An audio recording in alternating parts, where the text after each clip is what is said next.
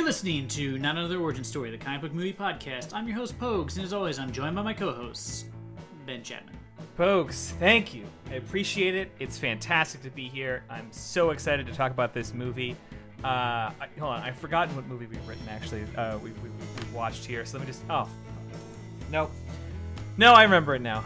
Um, it just it, it, it took me back all of a sudden uh, to realize uh, that we're watching a film that came out uh, just as old Ben was fresh face coming out of high school on his way to a bigger, bigger, bigger and better things, and didn't see this movie. And uh, I could have gone my entire life not seeing this movie, but um, well, this happened.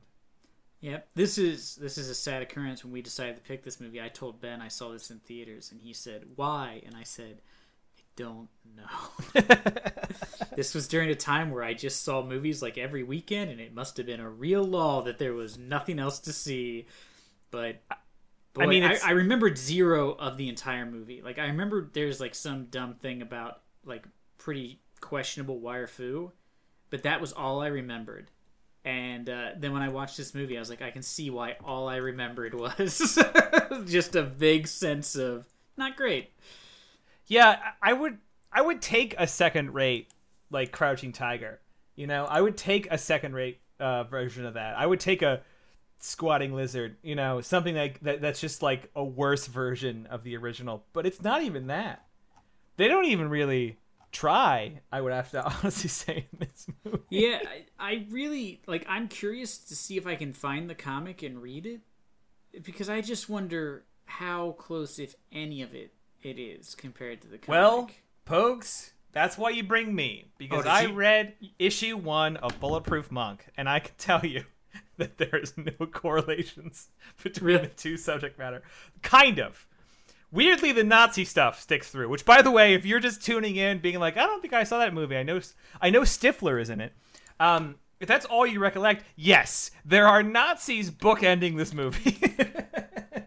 which there's a lot of questions about those Nazis I had. uh, yes, Curious, when did theme. the comic come out? uh, that I 1998. Yep, that makes sense. The 90s was like, we need a villain. You know who everybody hated until 2020 apparently was Nazis. Yeah, yeah. Uh, apparently, we didn't go hard enough on the Nazis because I- there, yeah. there, there are still there are still some around. So we just gotta keep going. Too many. One too many uh, would be enough, but Uh, yeah. But it is like it is very classic, like underground comic '90s was just like the Well, Nazis. To make this, I'm gonna have to reveal myself a little bit to talk about this because I, I just have to. Um, so I actually didn't want to spend the money on the the, the like the the the uh, the full price like bulletproof monk comic. Uh, so I didn't. Um, and I found someone who had just scanned it online and read it. So I, I apologize um, to the comic book community. I know I've offended you greatly.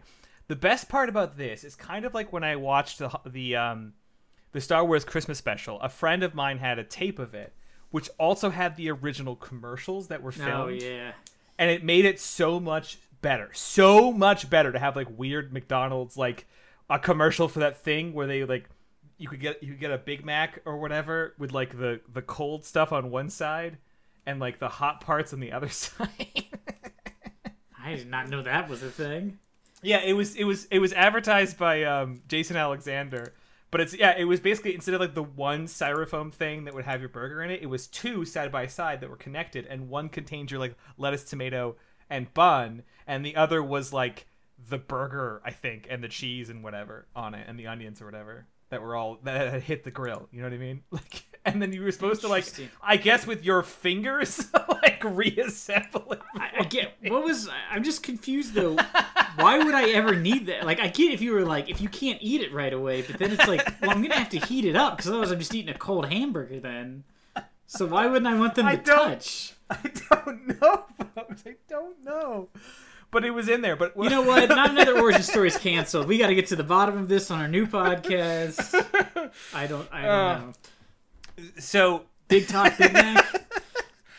my original point was that the scan that someone did was of the original comic, which means it includes like every nine pages, it includes advertising for other comics and other things, which included a Skechers footwear ad, a Buffy advertisement, and an advertisement for um, another comic. Uh, uh, uh, uh, uh, what's it called? Um, oh shit, I was trying to load it up here. Uh, uh, one that I liked actually, uh, The Authority, the Warren Ellis book. Oh yeah. Uh, yeah, it contained that coming out in March 1999.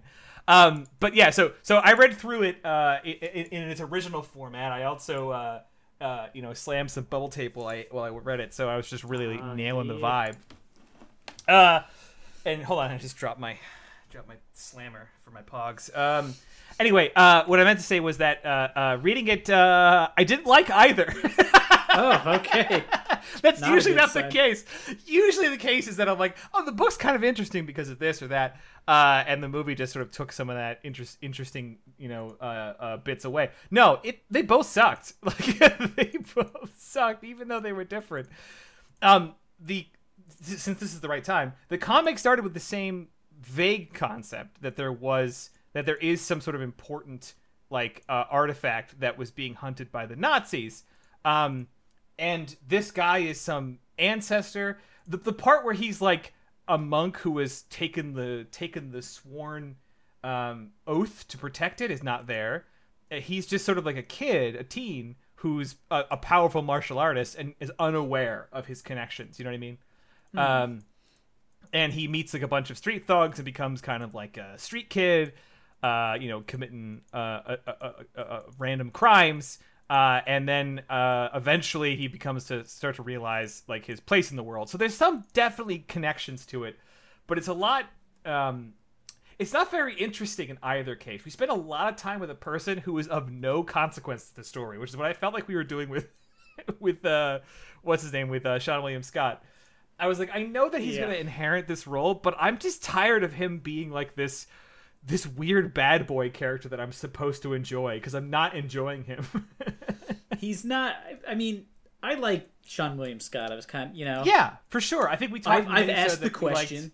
What happened to. Seann William Scott? I love Role Models. It's one of my favorite comedies, and I think he's um, like perfect in it.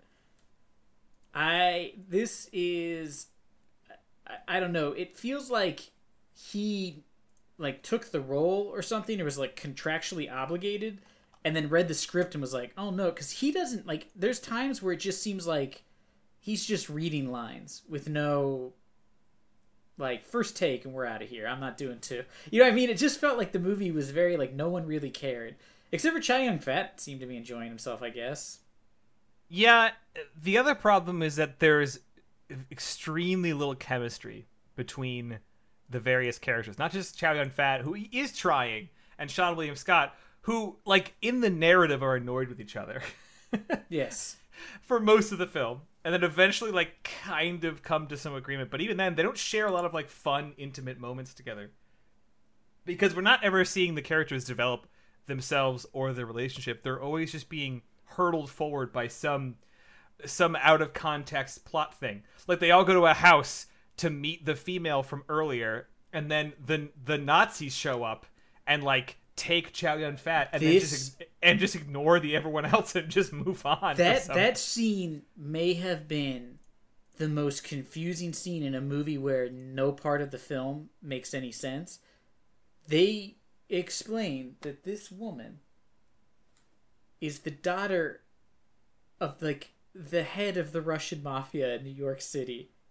And some Nazis just drive up to her house, which we saw earlier had tons of guards outside of it, and then just leave them there. yeah, It's and just very weird. they're, they're well aware that they're not the only ones looking for this. In fact, it's basically them and these three people, but they only take one and they don't care about the others. And I don't know why. I mean, hubris, I guess, would be the only answer to that question, but uh, still pretty confused. Uh, but let's let's properly uh, address this. So it, the only thing that correlates between this and the comic is that there is some ancient legend tied to Tibet, which means that I don't think it's a scroll, or I don't think it's really identified in, the, in issue one, but it tied to some ancient order um, uh, in Tibet has some capacity to to to it's so vague in the movie. I can't even actually realize. It. I really I can't even summarize it. Well, All we here's, know. he- here's what the scroll does, and this was one of these things where this was the start where I was like, oh, I don't think anybody thought any of this through. The scroll would allow somebody to remake the world as either a paradise or like a living hell if they were evil. The monks, who are trained to be super good and give up their lives to protect it, think that mankind will one day be ready for it, but not now, which makes you think. Yikes! Yikes! By the way, they were wrong if they thought we were on on track to become better people. But here's my thing. It was like two questions. One, if we're not ready, by the time we are, do you really need the scroll anymore? And two, um, aren't you guys like super enlightened? Like, I feel like if somebody gave the Dalai Lama a scroll and was like, "Here, you can remake the world," he'd just be like, "All right, there's probably no more war." And China, uh, China isn't dicks to Tibet, you know. like, I feel like you guys are probably cool. You, one of you could use it and let us live in a paradise instead of like this, you know, omnipresent hellscape we live in. Yeah, It I would. seem I- like it was just such a confusion. And they're like, so we're holding on to it. It's like, well, okay, if you don't think if it's that dangerous, and you think mankind's eventually going to get to a point where they'll become enlightened enough to use it, why not just let them just become enlightened enough, and then they'll probably work it out on their own and just destroy the scroll now, so some crazy Nazi doesn't get it.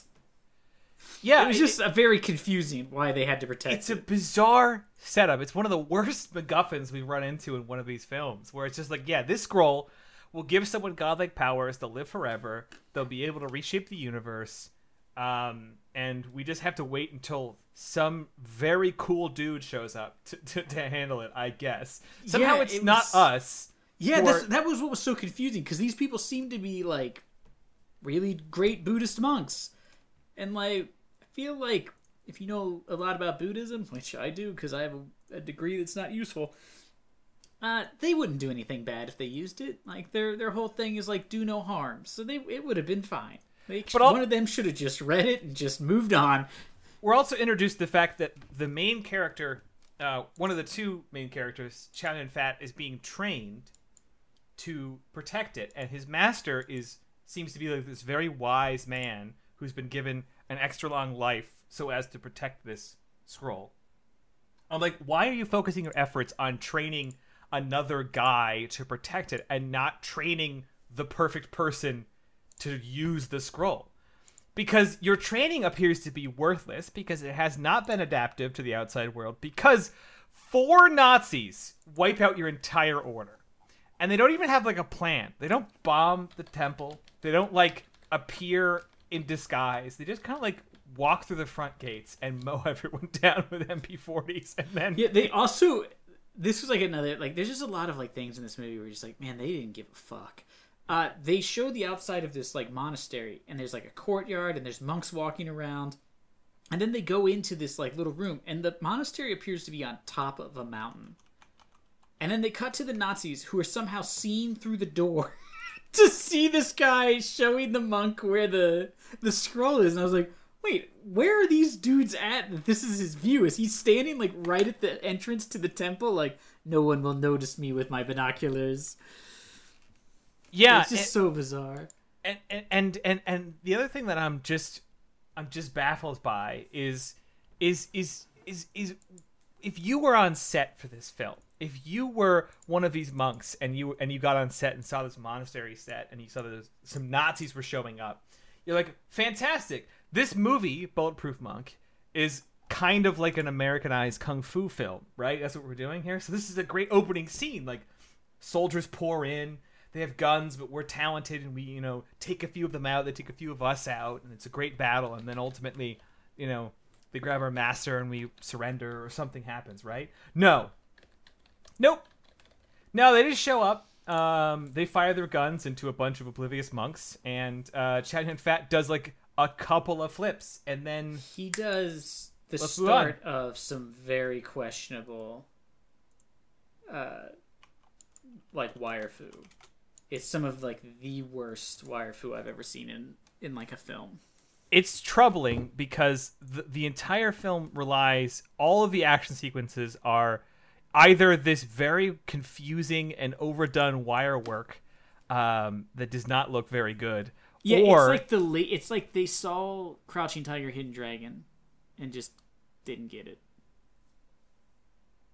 or yeah, yeah, or it's that really like weird problem we had in the early 2000s uh with with like uh rubbery CGI. You know, we had that problem. Mm-hmm. Yeah. Like like that one Superman remake and that fight in the Matrix, uh it's the second Matrix where it's like everyone everyone All looks well, yeah, there's some there's some okay shots that were practically done in the first one, but in the second one, there's like a scene where like Neo fights yeah, all yeah. the Like Smiths. every every scene in the Matrix 2, you can tell like a huge portion of it is CGI, and it's just Yeah. confusing as to why. and everyone in it, it looks like everyone who's being who's being done by the computer effects looks rubbery.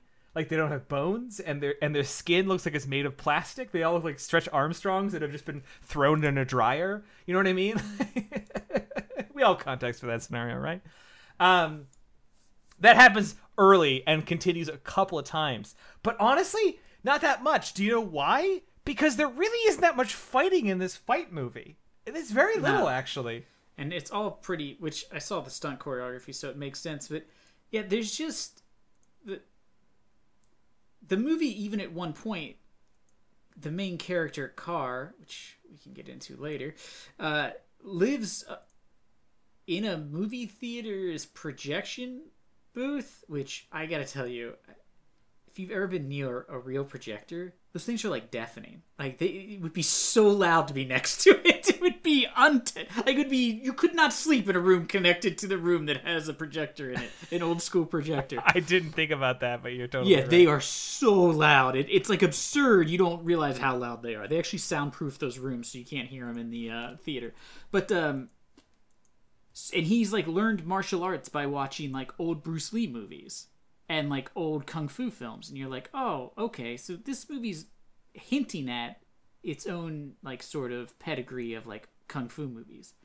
And then we get two or three fights, and most of the fights involve really shitty fighting or like the monk doing things that a person can't really do and then not and it doesn't look good. So it's just really boring fights. You know like like you know what makes every jackie chan movie great?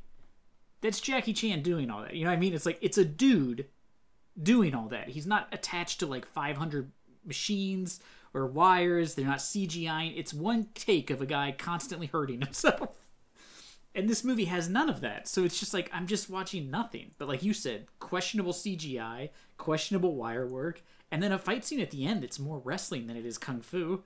There's a couple of weird wrestling moments, including including the weird erotic wrestling with the absolutely dead-eyed lead actress. I mean, no offense. I don't mean to dog on one person so so aggressively, but the female quote-unquote lead in this film, who is confusing because she appears in the opening gang scene, which we should talk about now, and then like sporadically in the middle, and then at the end, suddenly is a major player and love interest. And she could not be more checked out of this film from start to finish. She every fight scene, if you could call it that, uh, which again, every time she's on screen, Sean William Scott finds a reason to wrestle her to the ground and and like pin her down, and then she pins him down in the way that no one fights. You know, Yes. In the way that looks like it's the start of a rape. Like a sexual assault, you're like moments away from being like, I think we should stop that guy. But but t- to get to something that I want to get to right now, probably one of the worst parts of this whole film conceit is that we're introduced to a character named Mr. Funta- Mr. Funktastic, mm-hmm. who is a gang who is a Who gang lives- leader. Yes, in- and who lives inside of a subway tunnel. Look, you've Now- confu- you've confused some concepts, director. there are gangs and there are destitute individuals. They are often not the same. Here's the thing. So this guy is named Mr. Funktastic. He lives in a, a subway tunnel off of like the main line. He runs like a all uh, no, not Oliver Twist. Is it Oliver Twist with the Sure. Artful Dodger? Like they're like a group of criminals. yeah. He's wearing a fur coat and no shirt with a tattoo across his chest that says Mr. Funktastic. Now, I want to be clear. Around it's, him- it's Mr. Funktastic. Everyone around him looks like they haven't bathed. He is shirtless and is like pristine. Like his skin is very clean. And he has like I assume all the money he's stealing is going to product for his hair because he has a faux hawk. and, And his ta- and, and his tattoos. I think those are the two things he has to be spending his money on because those are and expensive. Yeah, then- co- coats and tattoos. and you're like, wow, when you see that, you think, there's no way this could be more confusing. And then he talks, and he has a fucking British accent for some unknown. And it's like, I don't think the guy's really British, because it sounds like he's trying to do like a British Cockney accent, but based off of her hearing like one person say, you know, one Cockney word ever. Now let, me address this now. Where do you think this film is set? I don't think I saw any identifying moments. I know where it was filmed, but where do you think it was set? I assumed New York City. It's filmed in Quebec and Canada uh, yeah, at large. Um, I don't think they ever identify it, but they do show lots of sequences of like a subway like station. So I thought that would be identifying, but it really wasn't. I think it's just Quebec or something, which is again confusing because I don't know where they think it's set, but it's not somewhere that a British person would be expected. And and like if a British person had made it over, you would have to assume he wouldn't have to turn to a life of crime immediately. You know, because it's not cheap to get to the United States. He had like eight hundred to a thousand dollars to get over here on a plane. I think he's probably not going to be a criminal. but also like like I was trying to say earlier, like gangs don't typically live in squalor. Like if you if you operate a criminal enterprise, that typically has a profit margin that would at least afford you to live somewhere uh you know somewhere above ground. Like i don't think subterranean is often like where you're gonna find like successful thieves. Like it doesn't make any sense. And It if is so weird that like you would steal stuff and then be like, "We're gonna live in an abandoned subway." It's like, well, I mean, maybe if there was like a, a, a station that was abandoned but it's like not terrible. You know what i mean? But this is like yeah, a like where place the that would have been like turtles lived in Secret of the Ooze. this yeah this was like fifth down the list of of teenage mutant ninja turtle residences. Like this is not their number one choice. It This was is like the place you would think the Morlocks would be. it is a filthy rat infested like like slimy like little room. And apparently its occupants are a shirtless british man with at least four grand in chest tattoos. Um uh, uh three characters that whose only job is to be like hell yeah boss. And this like strange mousy like daughter of a mafia like lord? I, I don't get that at all. Who appears to be living there despite being the head of like like and she's like this is the only way you get respect. It's like wait if you're a criminal why the fuck do you want the respect of these idiots like you work for the your dad was part of the russian mob go get the respect of the russian mob not some fucking Yeah. petty any dude like you don't actually need to earn your own respect and maybe don't be a criminal like i don't like your character Right, exactly. Like we get the idea that that Seann William Scott has that like Seann William Scott has that like thief with a heart of gold. Like he's he he's been left out on his own. We're not really I don't think we delve into his parents very much, but we assume he's been sort of abandoned if not raised as an orphan and he's and he was able to like sort of scrap himself together for this projectionist job. The guy that caretakes uh, the theater cares for him pretty much exclusively. Like we get this idea that he's like, you know, getting by, even if he is a bit of a scoundrel, right? That's like the vibe. But she's like, yes, I was born into wealth, illicit wealth, and I also and I want to continue that legacy. Yeah, you yeah, like I me was, now, I was born to the Russian mafia, which is like not great. And at first, like when she shows up and she's at like that museum, I was like, "Oh, is she like doing some sort of like? Is she like an undercover cop?" Because I could not remember any part of this movie. And I was like, "Oh, is that what she? Is that what's happening? She's an undercover cop?" Or I was like, "Or is she like?" I thought so too. Yeah. And then no, it just turns out she's a criminal trying to make her own name as a criminal. Um, I will say that, that this- part of this conceit is also from lifted from the comic because um, the first two issues, uh, well, the, the very beginning of the comic focuses on the main character, uh, the the the legacy of the you know uh, uh, the the monk uh, uh, oath or whatever um, is accosted by a group of sort of like um, a group of like you know eccentric and diverse like you know scoundrels approach him at his legitimate business where he works um, and they, they they form a bit of a bond after they fight each other and realize that they're both quite talented at martial arts. They form a bond and they depart together uh, and they sort of roam the streets you know getting into trouble. So that that part is similar except you know there's no chow yun fat and he the gang the gangs and and seann william scott would have liked each other and hung out for the rest of the movie. Honestly, what was funny is that this this whole this whole group felt like um felt like a like a C a like a dollar store version of like uh uh uh Rumble in the Bronx because same kind of like eccentric collection of people but even they lived in like a warehouse full of pinball machines or some shit like that that was actually like it made sense that they would live this where they this just reminded me like when he came out and it was like these guys and he's like this British dude controlling them. I really did think I was I thought I don't for some reason Oliver Twist doesn't seem right, but I guess that is it. I thought that's what it was supposed to be, and that's why he was British. It was like they were trying to trade on the idea of like this guy who has this group of people who commit crimes for him, and then he takes all the money. And I was like, Yeah. yeah, I was like, is that why they made him British? Because they were like, well, that's who runs cr- criminal gangs for children. Although all these people were in their late forties.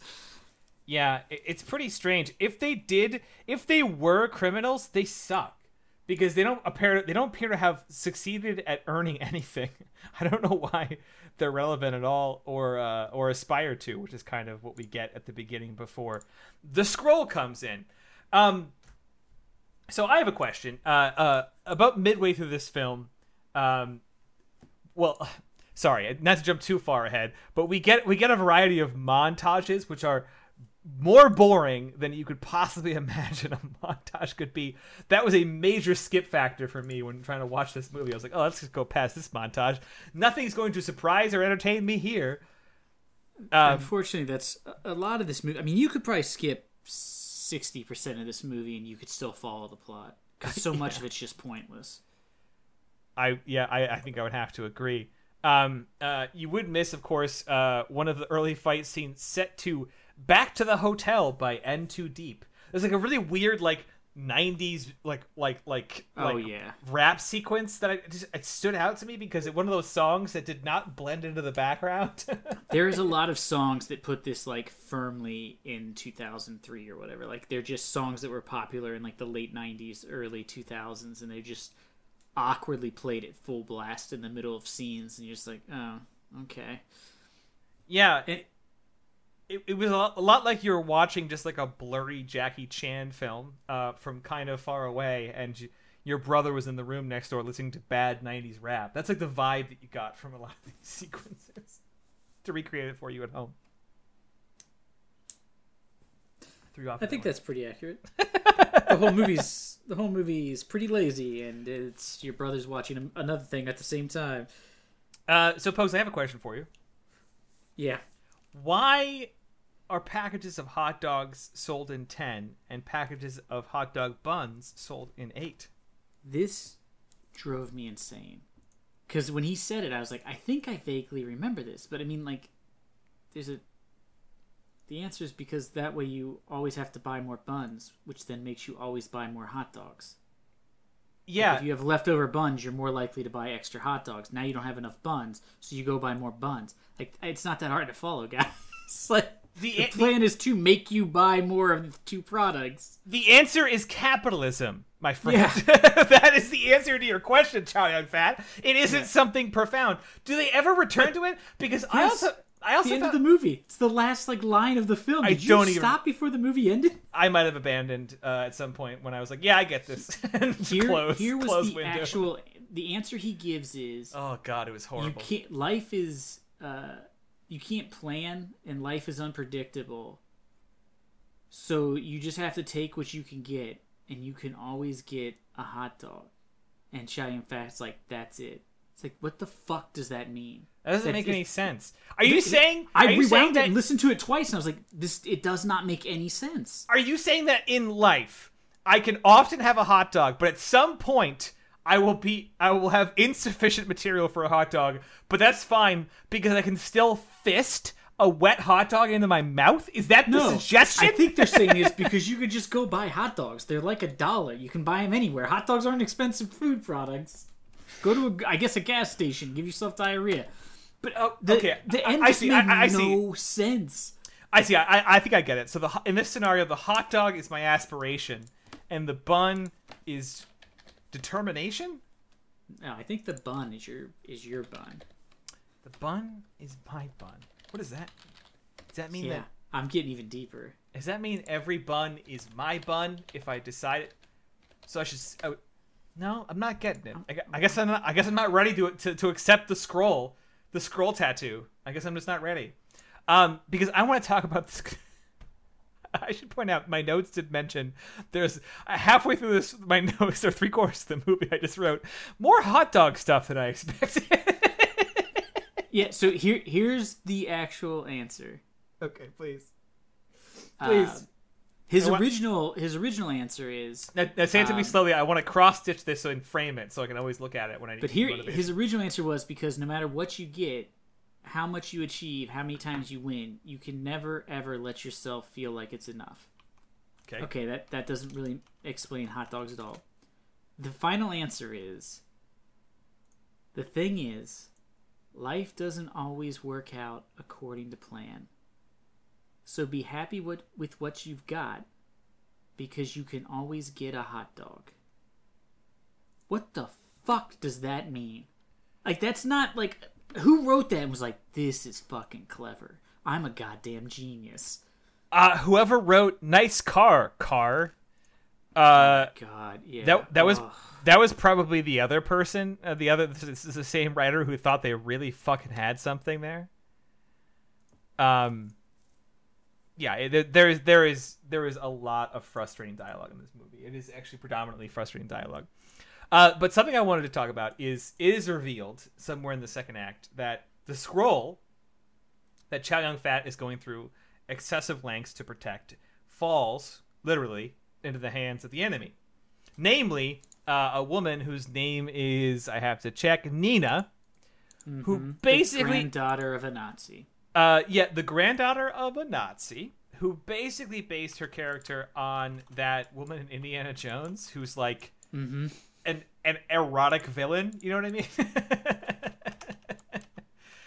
um. Uh. Yeah, uh, she's uh, what is it, Elsa of the? That's right. I think that's name, Elsa. I. I was trying to look it up, but yeah, it's Elsa.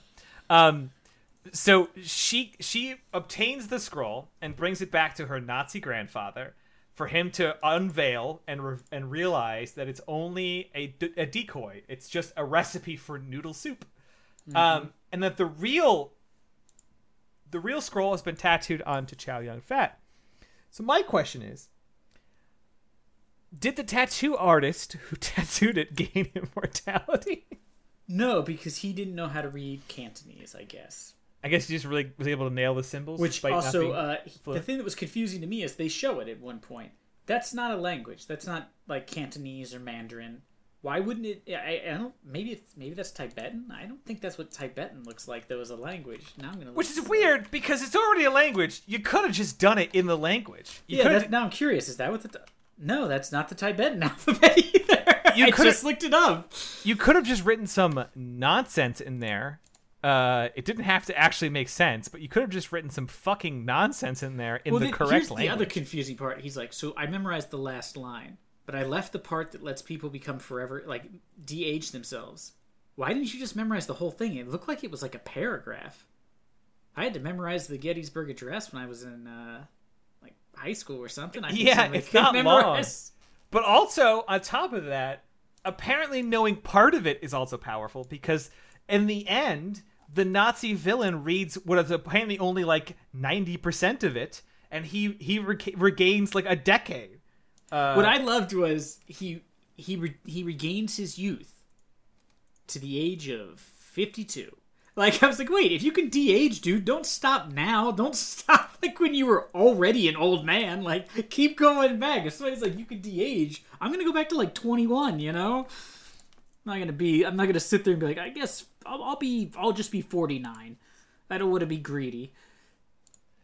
uh yeah i mean it, it, it, it's such this the macguffin of this fucking scroll drove me crazy because the actual terms of what would happen if he got control of it is unclear like what actually happens he becomes he can control reality, so he can remake the uni- the world So, in his whatever like a- he wants. Which I guess was he was just going to redo the Holocaust, Is it which just- seems is it a I don't know. fucking gem of like from the mc fucking you? is this where the Yeah. reality gem landed it's Well, in mean, the scroll is- like what is it it is essentially they should have just titled the the weapon um, like what does this do? Oh, it's generic evil, like because that's all it was was, oh, if he gets this, things are going to be terrible. Why?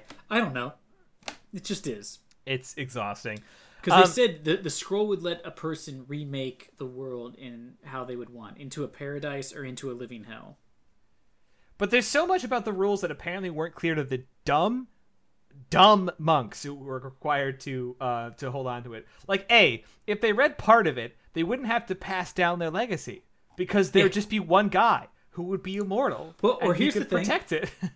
Why not make all the people who are guarding it immortal?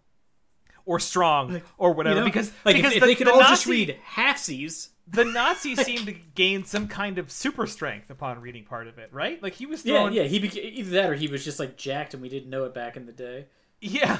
Yeah, I mean, because he seemed like he was punching through walls. So if, if if you just like let all the monks come in and just like read the read the first pr- like the read the fucking preamble, then they'd all be fucking powerhouses that could defeat four Nazis that- and yeah, not yeah, just if- get mowed down. If you're gonna do that, yeah, just be like, why don't you have every monk who attempted but wasn't quite good enough? Be like, well, you get to still live forever here Yeah, in Why this not? place, and we'll we'll just have the one part of it be memorized by this one guy.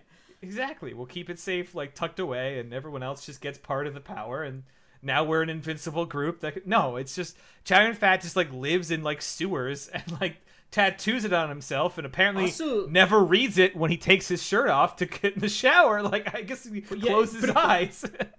But it was also like, why wouldn't he have just been? Why why was he in a big city? They never explained that. Like his plan was to hide in like a large city.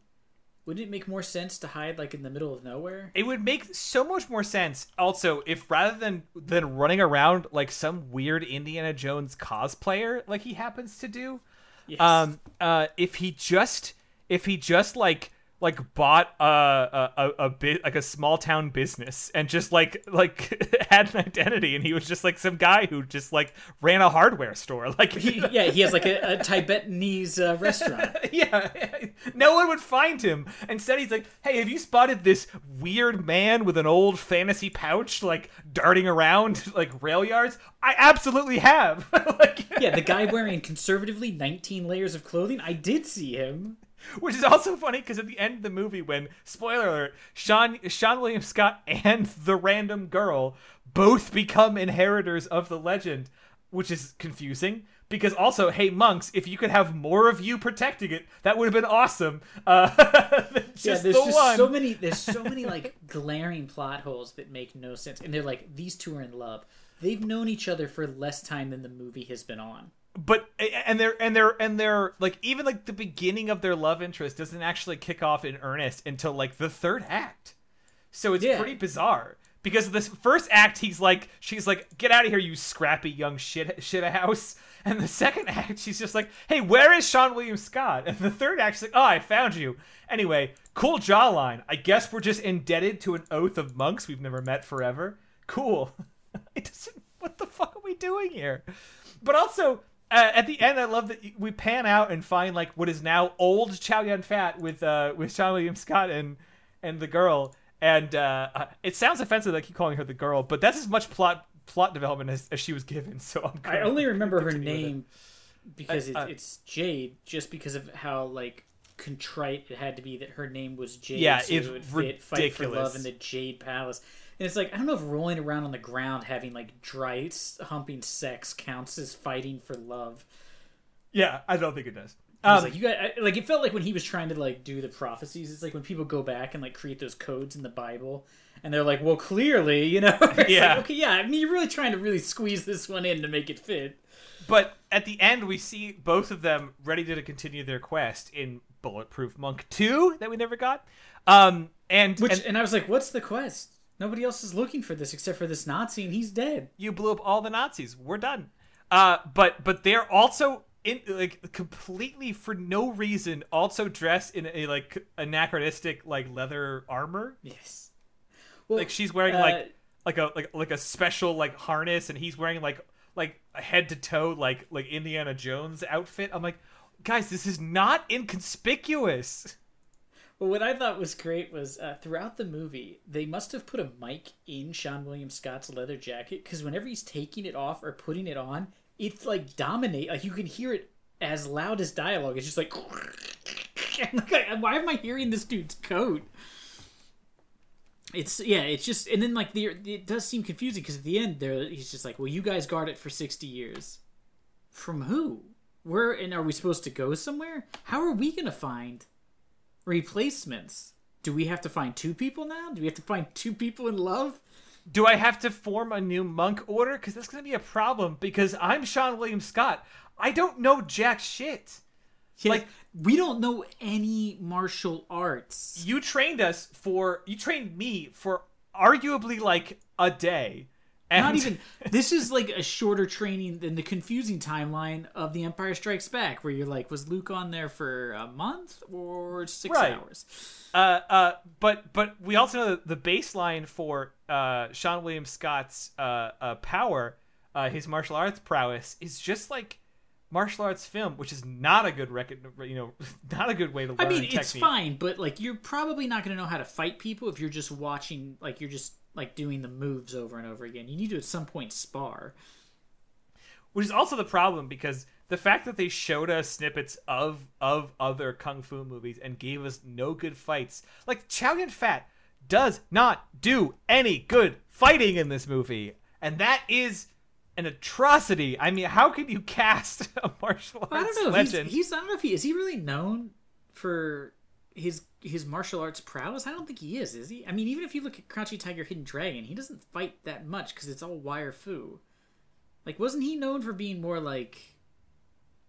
I, I don't know. Maybe it's because I've only seen like six movies with him, but the ones I've seen, he's always like. a like a cop or like you've seen Hard Boiled, right? Right. Yeah. That's how yeah, I always pictured true. him in all of his movies. Is like is he? He knows like he knows like the amount of kung fu that Americans assume all Asians know. you know, in movies, whenever they meet a, an Asian person, they always know just enough kung fu. Oh, you got me there. Well, then they should have picked. But it is just it is bizarre though because like why not have like you, sort of create this idea that he can like bend space like and he can move air around. He can like do all this stuff, and then he never really uses it for anything exciting. Like, yeah, let him get like Avatar: The Last Airbender and like shoot a ball of air at somebody or something. You know what I mean? Like do something exciting. And why is he called Bulletproof Monk? Because he's not bulletproof. He just heals after he gets shot. There's, there's a difference. Superman's bulletproof. He also he also at some point like like t- takes guns from people and shoots them and I was like, "Oh, interesting." Well, he shoots the guns out of their hands. Oh, right, that uses them again and then kicks the... I love the idea too. He kicks the magazines out of the pistols and they hit these guys and they hit them with such force that they actually like their bodies leave the ground and they fall backwards. If you were hit by an object traveling fast enough that's that small to knock you over, that would kill you. You'd just be dead. It would destroy so much of your body. You can't be hit by something that small, that hard, and be like, "It's fine." It's the whole premise of Ant Man. it's true. It is. It is. It's been firmly established in Ant Man, obviously.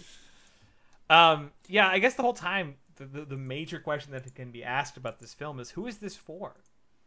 Like I know they're yeah. they're attempting for a comedy action, but they didn't appear to hire anyone who wrote jokes because they don't actually even yes. attempt they don't even like attempt jokes. Like there aren't there aren't lines that fall flat. You know what I mean? Like there aren't like oh that was a weak ass joke.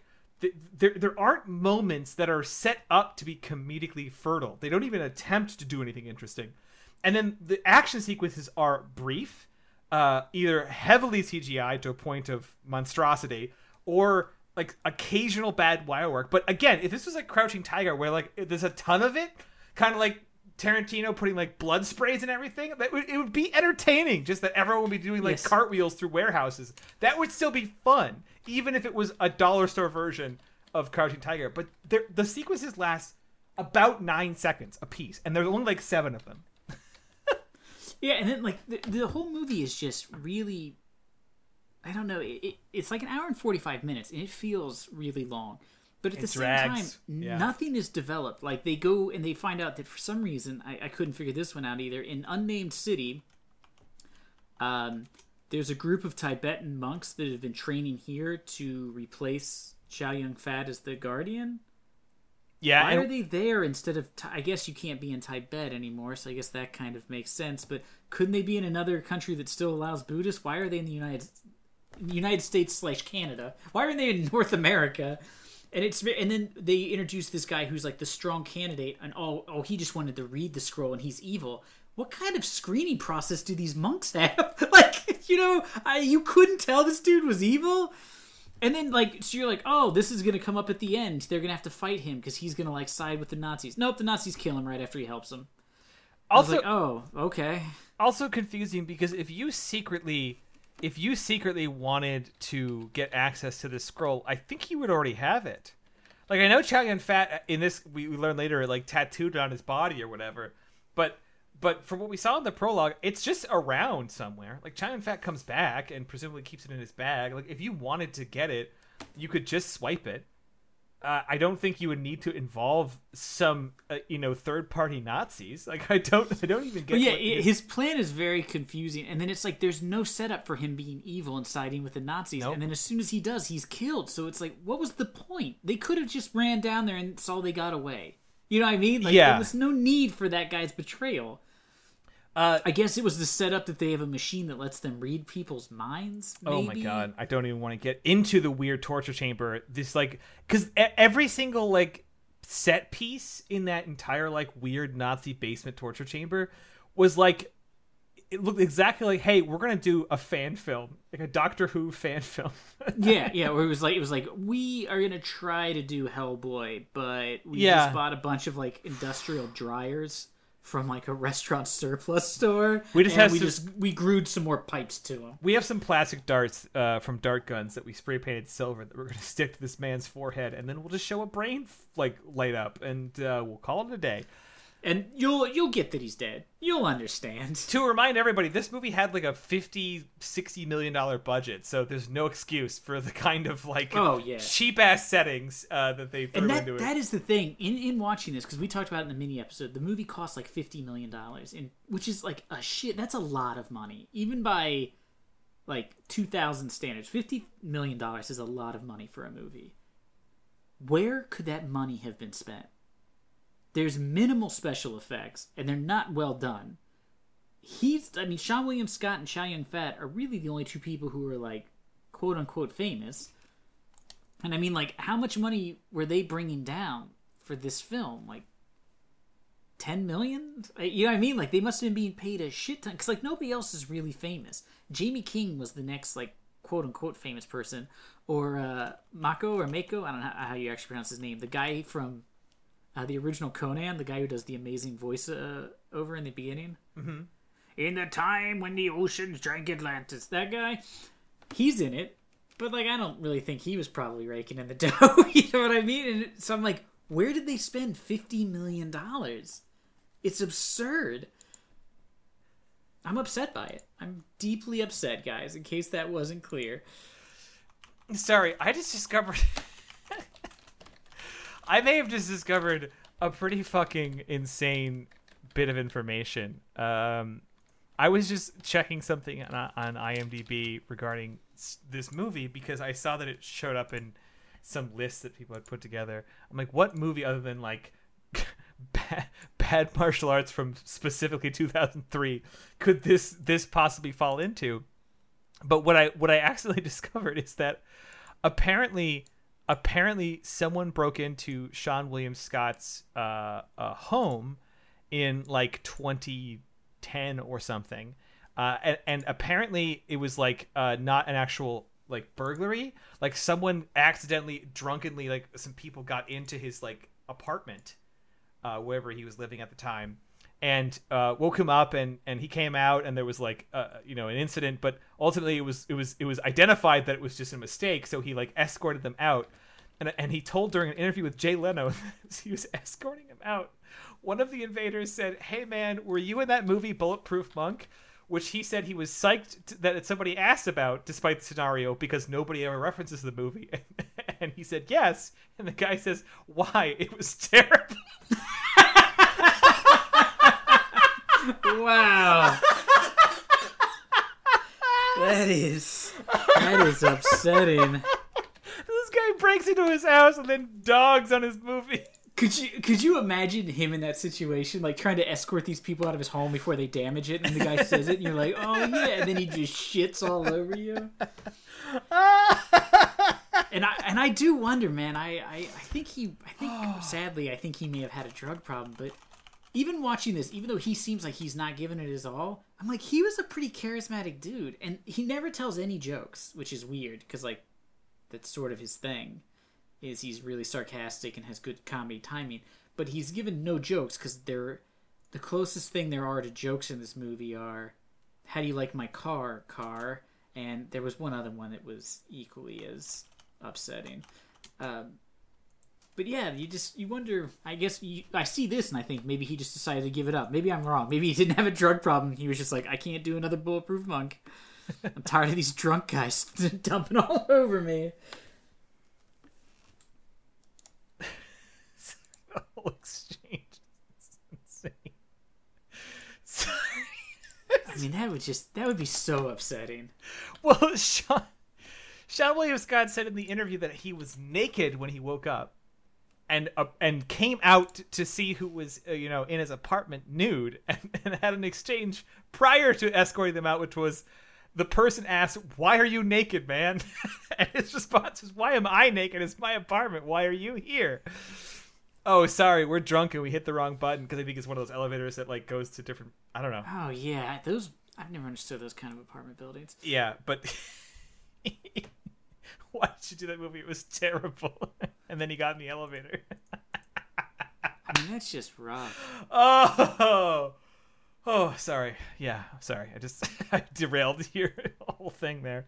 No, no. Um, I'm, I'm gonna try to find this interview now. Uh, so yeah, I, want, I couldn't find a video of it, but I did find someone who transcribed it.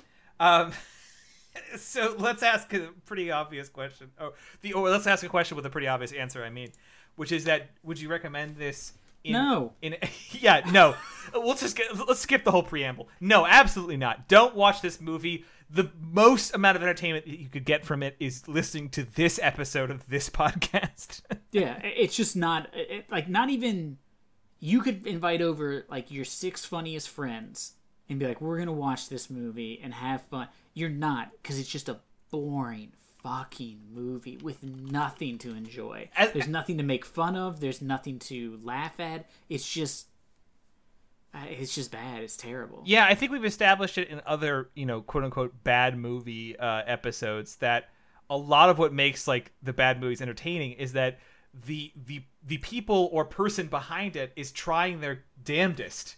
And and the people Yeah, in- and- and, the and people in it, yeah, people in, in it are doing their best, and it's coming out weird, awkward, bad, you know, stilted, whatever it may be, uh, and that is just profoundly like captivating to watch. But when when when everyone's just like paychecking it through a film, uh, it's it's upsetting. Yeah, and it's also like the even if he he had been given it his all, it, the movie's just really boring. There's just nothing to it as a film, and the dialogue's like, it's not like uh, the dialogue in like Birdemic where it's hilarious because you're like nobody would talk like this, and these people are delivering the lines so awkwardly. It's hilarious. It's just like the most boring, cliche, lazy writing a film could have. So the whole time you're just like oh, I just want this to end. So no, don't don't even watch the trailer. That's how much. That's how bad I think this movie was.